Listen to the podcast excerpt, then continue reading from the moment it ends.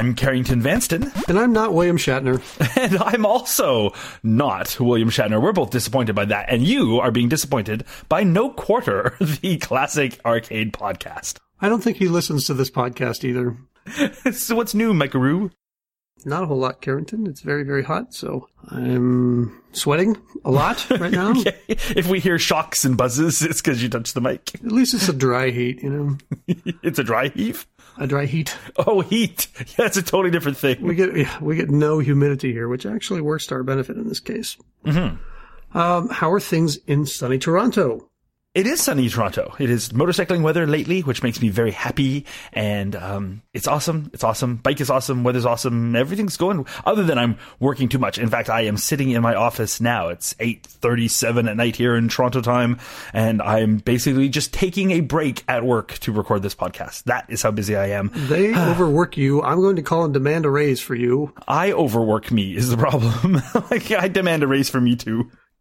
Ah, so much work. Trying to get ahead of stuff because Kansas Fest is coming up and lots of things coming up the next couple weeks. So busy, busy times. It's probably okay that you had a lot to do because it's not like we could actually play this week's game. Oh, gosh, no. We will get to the reasons why, but this week's game was thwartingly difficult. Thwartingly, I say, but for a reason, for a technical reason. Mike and I have an excuse. An excuse, I say. for, for our, our, our, shockingly low scores this, this week, as opposed yes. to every other week when they're shockingly low.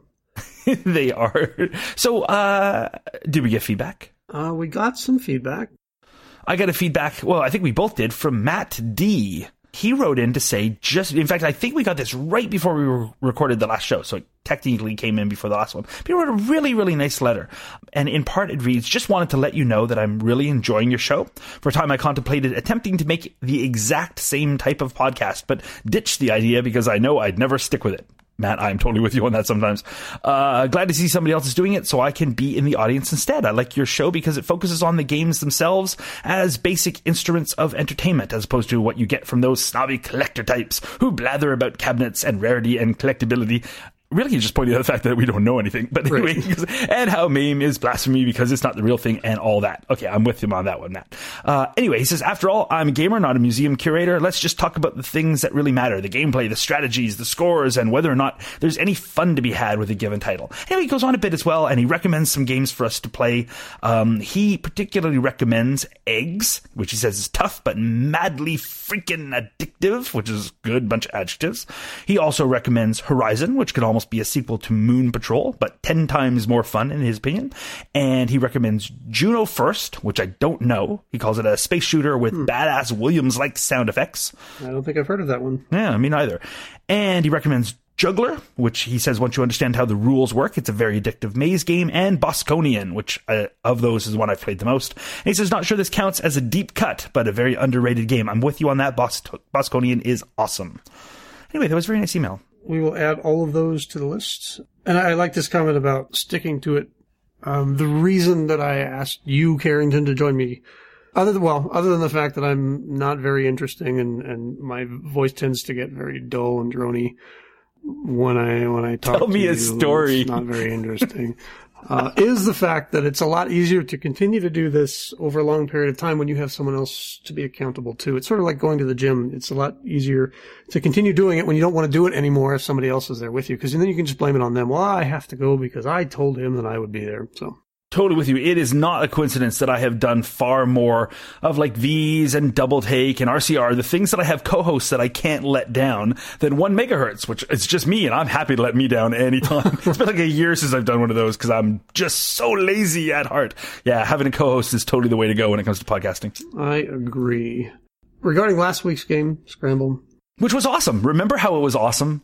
I don't. Do you remember that part? I, I think we're it. talking about two different games here. Vintage Volts posted on Facebook that he says, fine, if Mike doesn't like Scramble, perhaps he'll fall in love with Super Cobra, which I'm pretty sure is the same game with a helicopter, so no. so yes, bring it. Scramble's awesome. I played a bunch of Scramble again this week when I was getting frustrated by this week's game. I went back to Scramble. Scramble's really fun. Dr. Quest over on Twitter agrees with both you and Vintage Volts. Once again, old man Mike tells Scramble to get off his lawn. but Andrew Driver, also on Twitter, agrees with me. What? He, Andrew? He says, Effin' tunnels, grrr. But see, that's not him saying that the game sucks. Yes, it that's is. just him saying that it's hard. I co- completely agree with him. You get into those tunnels and it's difficult. And I find when you get to what was it, stage five, where it's um, the buildings, it's sort of the maze made of buildings instead of tunnels. That part is so difficult. It's where I always die. So, uh, but I still like the game. I'm just you know with him saying that it's hard. Hey, hard is good though. Hard means you don't get bored of it. I will take what I can get, all right? okay, if that's all you got. That means nobody's on your side. Cinecaster has a guess for this week's game. Tomatoes, bananas, and spinach. Oh my. spinach. Yep. Is there spinach? Little green piles. I thought those were peas. No, I think that's spinach. Oh. Or that's what he saw, and that's what I saw when I played it. Okay, you guys are probably right. I thought it was piles of peas. He was right though. His guess means he knows the game. I don't have any more feedback. Do you, Karen? Nope. We got very little feedback about um, about Scramble or about guesses of this Well, game. I think part of the part of that is how long it took us to post the show. That was you. Yes, it was entirely. Oh, was it you? Oh, that was just my sort of knee jerk reaction saying that without even thinking about it. No, it, it was. It was. I took forever to edit, and so it didn't go up until Tuesday, I think, But you did the editing and I didn't, so hurrah for that. which was yesterday. So we wouldn't have had a whole lot of chance to get feedback, and that's just fine because the less feedback about this game, the better. We're never speaking about it again after today. well, it's only because it's hard to play at home. Well, no, I, I'm actually talking about Scramble because there Oh, couple- Scramble. Yeah, Scramble's there was, awesome. there was one. There was one thing that uh, it occurred to me last week that we forgot to talk about. Who hit me. Hit me with more Scramble. Normally, we wouldn't. I wouldn't go back to it, but this seems sort of important. We talked about how this game was basically pirated by another company. They got sued by Stern. Mhm. We didn't talk too much about the reason for that. This is, I think, one of the only games from that time period that didn't have any kind of encryption on it on the board. So you could take the scramble board out, and basically, if you had any any game that required the the Z80 chip, could be put on this board. Oh, cool. Yep. And so it was, and that's why there is a whole category now of scramble games. This board ended up showing up in a whole lot of other games. Well, that's pretty sweet. That makes the cabinet all the more exciting to to get then. We talked last week, you had mentioned about how these games tend to be expensive. Mhm. And this might be why, because you could put basically any game on that board that you want. That makes sense to me.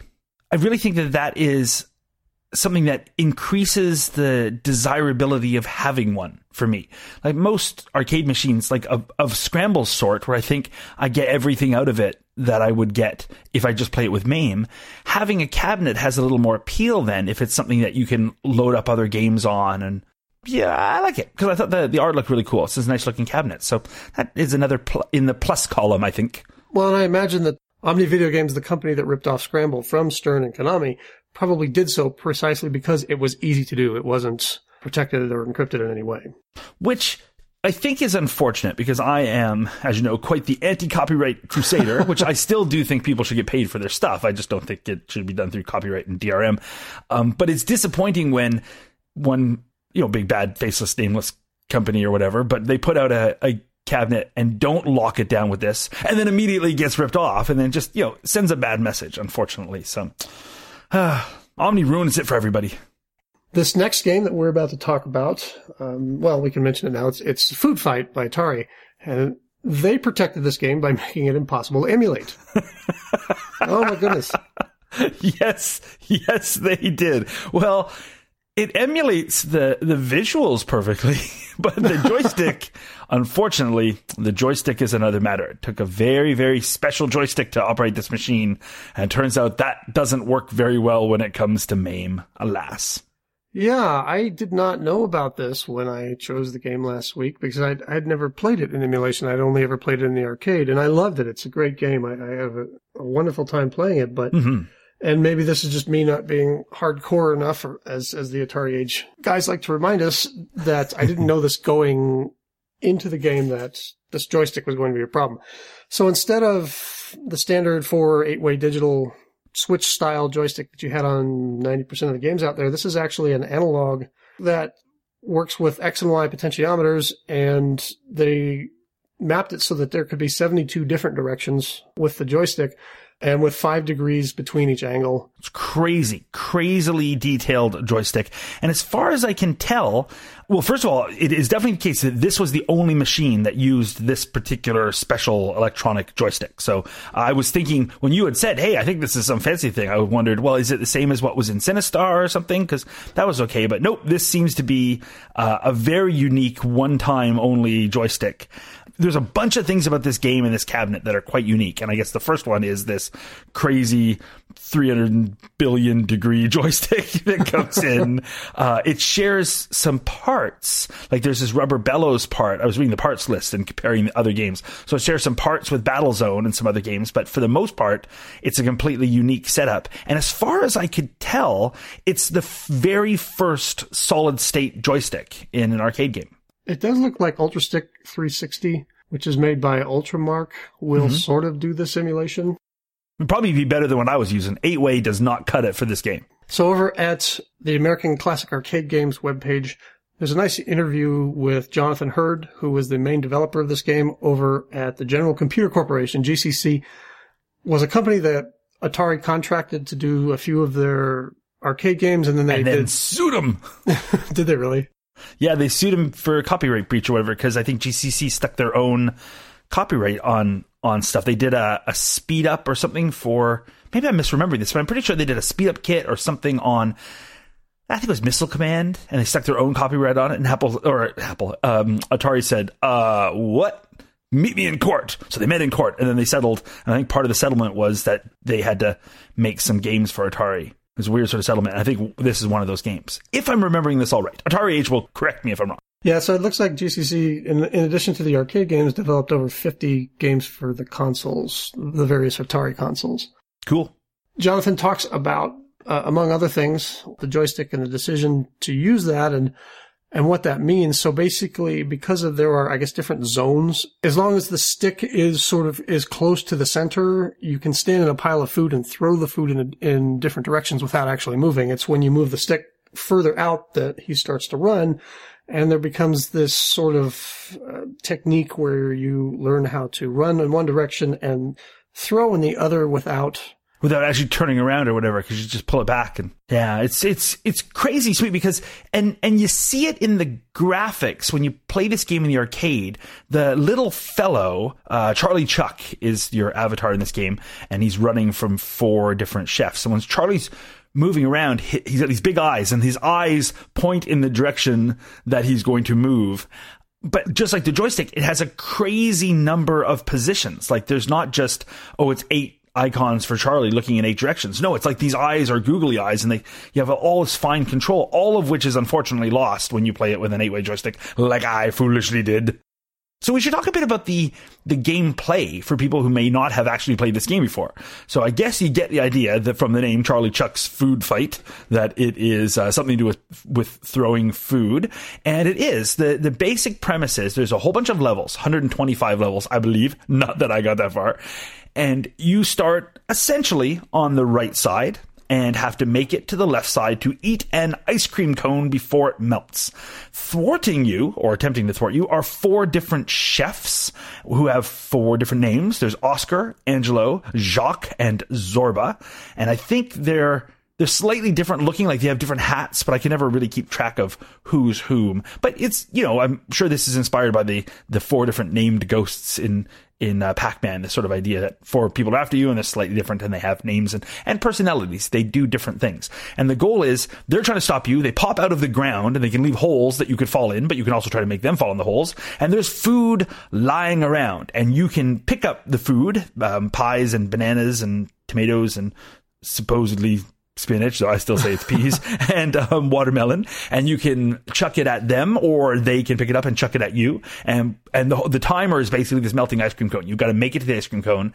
Uh, you pick up points along the way by by zapping these people with food, but um, try to make it to the ice cream cone, and then your head gets massively huge, and you eat the ice cream cone in a hilarious bit of graphics, which appeals to me and makes me laugh like every time, no matter how often I play this game. And then after you eat the ice cream cone, there's this moment where you just look totally stoned. it's so bizarre. This graphic the guy gets with this satisfied smile and these sort of glazed eyes, which I guess is supposed to make him look full, but I'm thinking munchies. Yeah, you'd mentioned the four chefs there, and it looks like each one of those is different, just based on their names, a different food style. Maybe that's why they're dressed differently. Angelo would probably be the Italian chef. Zorba the Greek chef. I don't know who Oscar would be, maybe the American, and Jacques the French chef. And this is another game that's like Pac-Man and some of the more successful non shooter killing space types that they developed under the auspices of, of wanting to develop a game for women and trying to avoid violent games. Jonathan Hurd again talks about this in the interview where he's trying to come up with ideas for a non-violent game that would appeal to everybody. I think it was a couple of episodes ago, you had mentioned one of the problems with that game, whatever it was, was it really felt like somebody just had a, were trying to make a game to fit a category or to fit a, a, goal rather than organically coming out. So it was, it had no art, it had no feet, like real no emotion to it. It just, it was unsuccessful because it felt forced. Mm-hmm it might be the case that they were trying to do that here, but I think it's a much more successful gameplay. I think it's fun. I like the the graphics. I like the character of it. Um, if it wasn't for this joystick, I mean, it's it's excellent gameplay when it comes to actually playing it in an arcade. I think this game is a, a rip roaring success, in my opinion. Just don't play it on me. Right. it would be great if we could play it. this would be a great game if we could play it. uh, it looks like they were initially going to go with a trackball to develop this, and, and maybe that would have affected. Well, it certainly would have affected MAME play. I don't know how it would have changed it in the arcade. As I was playing it, and I, I remember playing this at FunSpot in my last journey there, wondering why it didn't have the, the two joystick scheme that some of these other games do, where you move with one and fire with like the other. Like a Robotron type yeah, thing. Yeah, yeah. Um, and obviously this is why because it has this weird analog joystick that they came up with. There, there was uh, another game called Red Baron that used a similar analog joystick, but I guess it, that particular one wasn't sturdy enough to handle the abuse that the food fight players rained down upon it. So they went, they kept breaking, and so they went with this other one. Yeah, this this this is a, a joystick that does have to take some abuse. Like when you play this in the arcade, it gets quite frantic, and you are yes, yanking on this joystick around. So it is something I can see that would bust, which is unfortunate. We'll talk later about the cabinet and its collectability, but it, it's very difficult to get parts for for this um, for this joystick. Uh, thank goodness it's robust. Otherwise, you know, it's something you just wouldn't be able to repair because it's a it's a one of a kind device. This game also has probably one of the earliest instances of a feature called instant replay in it. The instant replay is awesome. That's another thing. I mean, we should just have a checklist of awesome, unique things about this game, and instant replay is one of them. Tell us about the instant replay, Mike. I like it. I can't because I didn't play long enough to be able to see it. Carrington, okay, so I'll tell, tell you about the instant replay because I got it. I got them a couple times, and reading online about the instant replay, there seems to be some disagreement about why it gets triggered. And I think most sites are wrong. Most sites say that it gets triggered if you eat the ice cream right before it melts. And that does not seem to be the case because I've had it triggered when I eat the ice cream with lots of time left. It seems to actually be triggered by when you have a lot, when you basically have an exciting level. So when you finish one particular level and you have lots of close calls, so lots of times where you've become like within a pixel or two of getting touched by one of the chefs or almost hitting a chef or hitting chefs when you throw food at them and you're right at them. You basically push the pie into their face. When you have a number of close calls, it seems then it will trigger this instant replay. And the instant replay is amazing. You'll finish level. It'll say, let's see that again. And it replays your entire level. It's basically recorded it. You get to see the whole thing again, but it plays different music. It's this exciting kind of music. And it's music that has, um, an end to it. Like da, da, da, da, da, da. And it times the music so that it ends exactly when you eat the ice cream cone, even no matter how long your your your game is. So it's sort of backing up, saying the play is going to be this long. So it starts the music at the right point, so that it's going to end exactly when you eat the ice cream cone. It's really I was very impressed by the instant replay, and I think the reason it can do it is it's got that big honkin' 68 uh, K processor, and I think this was the first arcade game to use that processor. There are a couple of things that, that we should mention about what, what you just said. First of all, according to this interview, Jonathan Hurd you are exactly correct about the, the level needs to be exciting. And in fact, that's exactly the word that he used. He said it, originally it was going to happen, it was going to be triggered randomly at the end uh, of a level, but some of the levels were boring, and so watching it wasn't any fun. So he changed it so that the instant replay would happen only if it was exciting. The player had to have at least one close shave with flying food and with a chef. And then we realized it would be great to have music accompanying the instant replay, and Patty Goodson composed original music. The tricky thing here is that an instant replay could last anywhere between 8 and 30 seconds. So Patty wrote eight different versions of the music, and then in the software I played the appropriate version a little bit faster or a little slower so that the tune started exactly when the level started and ended exactly when Charlie Chuck ate the cone. See, awesome. And the nice thing is I hadn't read the interview, but I realized that playing it. I was really impressed by the instant replay. I was like, they they timed the music. How how did they do that? Like it was like just a, an incredibly impressive thing for a game basically made in 1982, even though it was released in 1983. There is a reason that some people think that it's triggered if you eat the cone at the last possible second. Oh, why is that? It's because that's a bug in the game, and he talks about that too, and wishing that he had caught it and been able to take it out. Aha. Because most sites online say it's when you eat the ice cream cone at the last minute. So I kept trying to do that and it wouldn't trigger any replays. But I would notice it would trigger replays if I had a game a level where at the end of the level I'd go, oh my gosh, I can't believe I got through that. And it would say, let's see it again. I'm like, well, that's not a coincidence. We're right again about the kitchen sink approach here, but although it looks like this actually worked, uh, whereas in Bubbles it just didn't work at all. Well, I guess we say it worked, but it didn't work well enough for this game to be actually popular. It didn't they only made uh, less than 2,000 of these things, and they don't they didn't sell very well.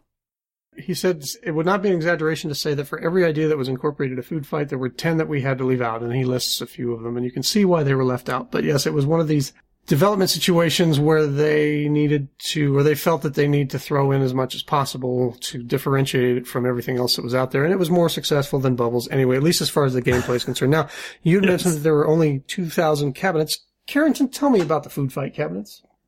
I know that it runs under like if we look at the the hardware inside it first. I know the main CPU is a 68K and I think it runs at 6 megahertz. So that's a crazy big and fast chip for something from 1982. And then I don't know what the sound is, but presumably it'll be Pokies cuz you know, it's Atari. So it will be a couple of Pokey chips. That's just what they do the cabinet it's there's so many things that are unique about this game so we've got the unique joystick and we've talked about that the cabinet itself is really nice it's really colorful it's got almost clown like um, color schemes to it. Very vibrant blue and red and yellow. And the side art is nice and colorful and cartoony. And it shows Chuck looking very much like a Dennis the Menace kind of character, but holding a big pie over his head and looking mischievous. And he's staring at this huge ice cream cone with his munchy eyes. And the marquee has a big, bright food fight logo on it in rounded letters. Um, in fact, it's actually billed as uh, Charlie Chuck's food fight. So I guess technically that's the official name of it, um, with them trying to to get a, a character based game here. And Atari put their logo on it twice, so this is probably them reminding this company that look, it is ours, our copyright, me, me, me. So they stuck their logo all over this thing. uh, it's a particularly rare cabinet. There were 1900 and something, some low number, so just over 1900 uprights made, and the uprights have a very distinctive side cutout. So when you look at the walls, there's always a shape to it. And there's certain cabinets that have a certain kind of shape. You can look at Nintendo cabinets and they have a shape to them. This one, as far as I can tell, has a unique shape. So you can tell a food fight cabinet just from silhouette. Unfortunately, if you're seeing one of these cabinets in silhouette, you're probably seeing something else because the vast majority of these then got converted into something else because the game simply didn't perform. So if you come across one of these cabinets, it's probably going to be something, it's suddenly an altered beast, it's whatever, which is really such a huge waste of this joystick. And so many of these cabinets then had their control panels ripped out and replaced by later cabinets. So you'd have a standard joystick or a pair of joysticks and buttons. So most of these cabinets were completely mutilated. Oddly, online, most people only talk about the, the full upright and the fact that there were cocktail cabinets, but there was also a cabaret and it seems to have ma- been made specifically for Ireland. It's even called the Ireland made model in the, in all three versions of the, the manual. So very weird. So Ireland seemed to want small cabinets or something. I don't know. It doesn't seem like it was actually made in Ireland, even though it's called the Ireland made model. It seems to have been made for Ireland and for the most part exported there, but they did very few of those. And then there was cocktail cabinets as well, but they made less than a hundred of them. So incredibly rare to come across a cocktail cabinet for this. So they're bonkers, bonkers rare cabinets. I couldn't find a single one of these online at an auction or anything that sold in quite a while, other than a few from the big resellers online, like the big people. There's a few big companies that have sites where they take in cabinets and, and refinish them and resell them. And they've sold their food fight cabinets anywhere from 2,200 to $3,000 a piece. I don't think that reflects actual value because these are places that normally sell all their cabinets for over two thousand dollars, even if it's a cabinet you can get for half that elsewhere. So, um, but it does seem to be an incredibly collectible cabinet because of the joystick. It's an incredibly difficult to repair cabinet. So, if you were looking to get one, getting the cabinet itself in good kit is not that big a deal because you can always repair the art and what have you. The monitor is not that out like weirdly uh, non-standard. Um, the problem is that joystick. If you want to buy one of these, you want to make sure you get a working joystick. Um, you can replace the rubber part with bits out of Battlezone. It looks like, but everything else is completely unique. And as far as I can tell, there are no sources for it. So there you go. That's our cabinet update. Wow, that's uh, it's rather disappointing um, mm-hmm. that it didn't sell that well. One and two, it that, should have. This is a good game. Yeah, I really, really like this game. I had a great time playing it in the arcade. Yes, and, and not so much this time. It was frustrating because I couldn't figure out. I'm running around and and I remember doing really well in the arcade. I could get mm-hmm. up to level 25 or 26 or something like that without any problem. In this one, I, I was having a hard time getting past two or three screens, and I, I was like, "What is going on here?" So I started researching, and then it was this. That's when I saw all this about the joystick. The game itself is, as you mentioned, the, the Motorola 68000 at 6 megahertz. It did have three Pokey sound chips, each at 6 three. kilohertz. Oh, wow. That's a lot of Pokies. Two players alternating, uh, one analog stick and one button to throw your food. Uh, this game was inspired by the food fight scene in National Lampoon's Animal House. Sure, that makes sense. It's period appropriate, and that was a big thing from a bit before. It's I think we mentioned it earlier, but it's kind of weird that this the title screen on this says uh, 1982, but it was actually released in March 1983. It was designed for Atari by General Computing as part of the lawsuit settlement for an illegal speed up kit for Missile Command. Ah, Missile Command. I thought it was Missile Command. To which they affixed their copyright. This was one of two games that they, two arcade games that they designed for Atari. The other was Quantum. Yeah, that one is not ringing a bell. In reading the manual for this, this game has a lot of settings that you can fine tune as the operator.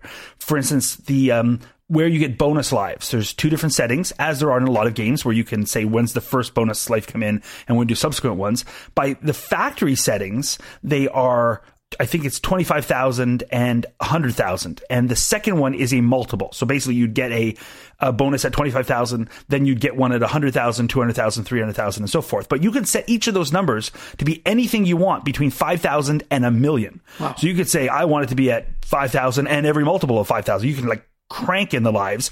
Your starting number of lives can be anywhere from two to five. The difficulty has five different settings as well. So you can like it's a, it's a game where you can make this way easier or way more difficult according to the settings, and yet not very popular. yeah, I just I don't understand the, the popularity thing there. Uh, you know what I didn't understand at first was how to put your stinking initials in. Yeah, that's like the, that's a challenge too. Yeah. the high score table is this bizarre. You're in the center, and it's a ring of of letters around you, and you're sort of firing a stream at the letters they hit them. Like it's really bizarre. And and the list is the uh, fabulous food flingers are the the high score people. So there's a lot of there's a lot of charm to this game. Like just all the little details are just fantastic. It was also in both Fix It Felix Jr. and Real Genius, two of my favorite movies. My favorite movie from the 80s, actually. Oh, Real Genius is so good. Love that movie. Yep. The the JAH on the high score table is is the, are the initials of the creator Jonathan Hurd, and the other initials are the other game developers. Oh, that's nice. The game was ported to the Atari 7800, the Atari XEGS, the Tandy Color computer, the Atari 800, and showed up in the Atari Flashback Classic game console that was released in 2005. And that's it. There are no. I'm surprised ports. this was on a Coco. I had a Coco, and that thing could not run a lot of stuff. I'm pretty surprised you could port something that required a, a six megahertz 68k and put it on a Coco. it's like really now, okay. It, it may have been pretty crappy. Yeah, I have. I haven't actually played it, so I, I, that's a port I did not know about. In fact, I don't think I've played this in any other port. I never played the 7800 version, which I guess is the most popular of the ports. It was on the first version of the Atari Flashback, so I know the game was on there, and then it was removed, I think, for subsequent versions. But of course, with the Flashback, the only version you want to get is version number two of the four flashbacks. You want number two. I'll write that down. You should, everyone should write that down because that's the one that you can hack very easily, hack in an actual cartridge slot. And it's the only one of the four you can do that. And it's a simple, simple, crazy simple hack. So you get a you get all the built-in games, but you can now play any actual cartridge. And yeah, so that's the one you want to get is version two. Is it easy to find version two? Is it still Yeah, being produced? yeah, surprisingly easy and surprisingly doesn't cost more, like on eBay or various places online, than the later versions. In fact, the later versions often cost more because they come with more built-in games. But who cares, dude? The cartridges are cheap, and like you want version two, and it's fun to have a hacked one. Impress the ladies. Food Fight is one of the 12 collector pinball tables that Atari released in 1982 as well. I did not know that. And well, let's let's just get to it. The scores for us obviously don't matter really for this. And the score is not fair because my score, which I got from level five, my highest score this last few days was 36,100. And I swear I would get five times that when I play in the arcade. I was destroyed by this game this week and it's, and it's not fair. I I had the exact same experience as you. My my score was a little bit lower. I had 32,200. And probably around the same level then because level five was the highest I got too. And If I kept at it, I may have got a little bit further, but it was just so frustrating that I remember in the arcade, the first five levels are basically a cakewalk. You can just like walk across the screen and it's no problem. So it's ridiculous that that's as far as I could get. Ken Okamura holds the official record for this game on the regular settings with 103,103,100 Yeah, try it points. in MAME. John Dorkin holds the official record for the game on tournament settings with 1,234,100 points set on June 3rd, 2001. And I would love to be able to go on and on about this game from my experience playing it this week, but I can't, obviously. But I do have some great memories and, and I know that uh, this is one that they have at, at Funspot. I know they don't have it here at the one up or the two up right now. And obviously the rarity is probably what contributes to that. So I look forward to playing it when I get, when I get back to Weirs Beach. disappointing. I think this is also uh, a first for us in all our episodes where it's a game where both of us are admitting that this week it was not fun to play this game. We we we sent email back and forth a bunch of times about this saying, "What the heck? This game is sucks. This game is unplayable." But both of us are nonetheless saying, "This game is awesome and I recommend it." You just can't play it in MAME. Like this is this is a game that you want to seek out an actual cabinet for. Like we've played a few of those and this is on that list. most of them are, are fairly obvious because of the controller schemes and things like that. You wouldn't walk up to a food fight game and think that this would be a problem to play because it doesn't have the spinner stick combination that, that Tron has or the weird flight sticks that, that things like Star Wars and Afterburner have. Um, it looks like just a, a regular stick and two buttons game. Yeah. And it's weird to say, like, I didn't have fun playing this game at all, but this would actually make the short list of games for which I'd like to have a cabinet. Part of it is because you can only play this game in the cabinet, it seems. And part is because playing it this week in this crappy version reminded me how fun it was. It made me sort of miss the game. So right now I'm thinking, heck yeah, I dropped I dropped the coin to get one of these games because this is a fun and challenging game with a lot of charm and like 125 levels, which would take a long time to ever be able to get good enough to get through. And I think, yeah, this would be a really fun cabinet to have in, in an arcade collection. Well, I know the audience likes it when we argue with each other, but I think in this case, I agree with you completely. This would this would be probably one of the top five that I would want in a cabinet. Form. There are a lot of games on your top five list, dude. If I go back over our episodes, you've got like 25 games on your top five list. I don't know if this is five, not in base 10 or something. It's my list. I can have as many top fives as I want. Shut up. okay. Yeah, so what's going on with your fives? Look at the, look at it this way: when you sell your Fix It Felix cabinet, you'll have enough money to buy one of these. Not good. Yeah, but I'm, I, I want to sell my cabinet so that I make space. It's, counter, it's counterproductive if I just pick up more cabinets. I bet you pick one up anyway, though. I might. I have yet to sell mine. I keep I keep talking big, but uh, I don't seem to actually be listing it. Well, shall we discuss next week's game? Yes, we shall start with the sound of the game. that we usually do because if we try to play video in the audio podcast, it doesn't work very well. Yes, the game looks like this. Right. so, what does it sound like, Mike? um, this Carrington.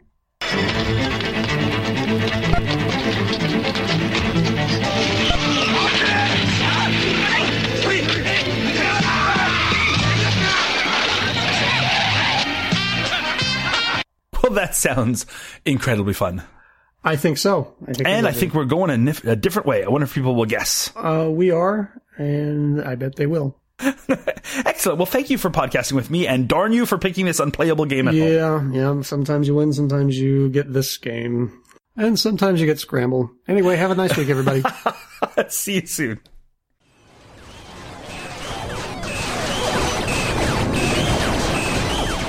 You've been listening to No Quarter, the classic arcade podcast. Feedback can be sent to no quarter at monsterfeet.com. And like all Monster Feet podcasts, the original material in this show has been released to the public domain.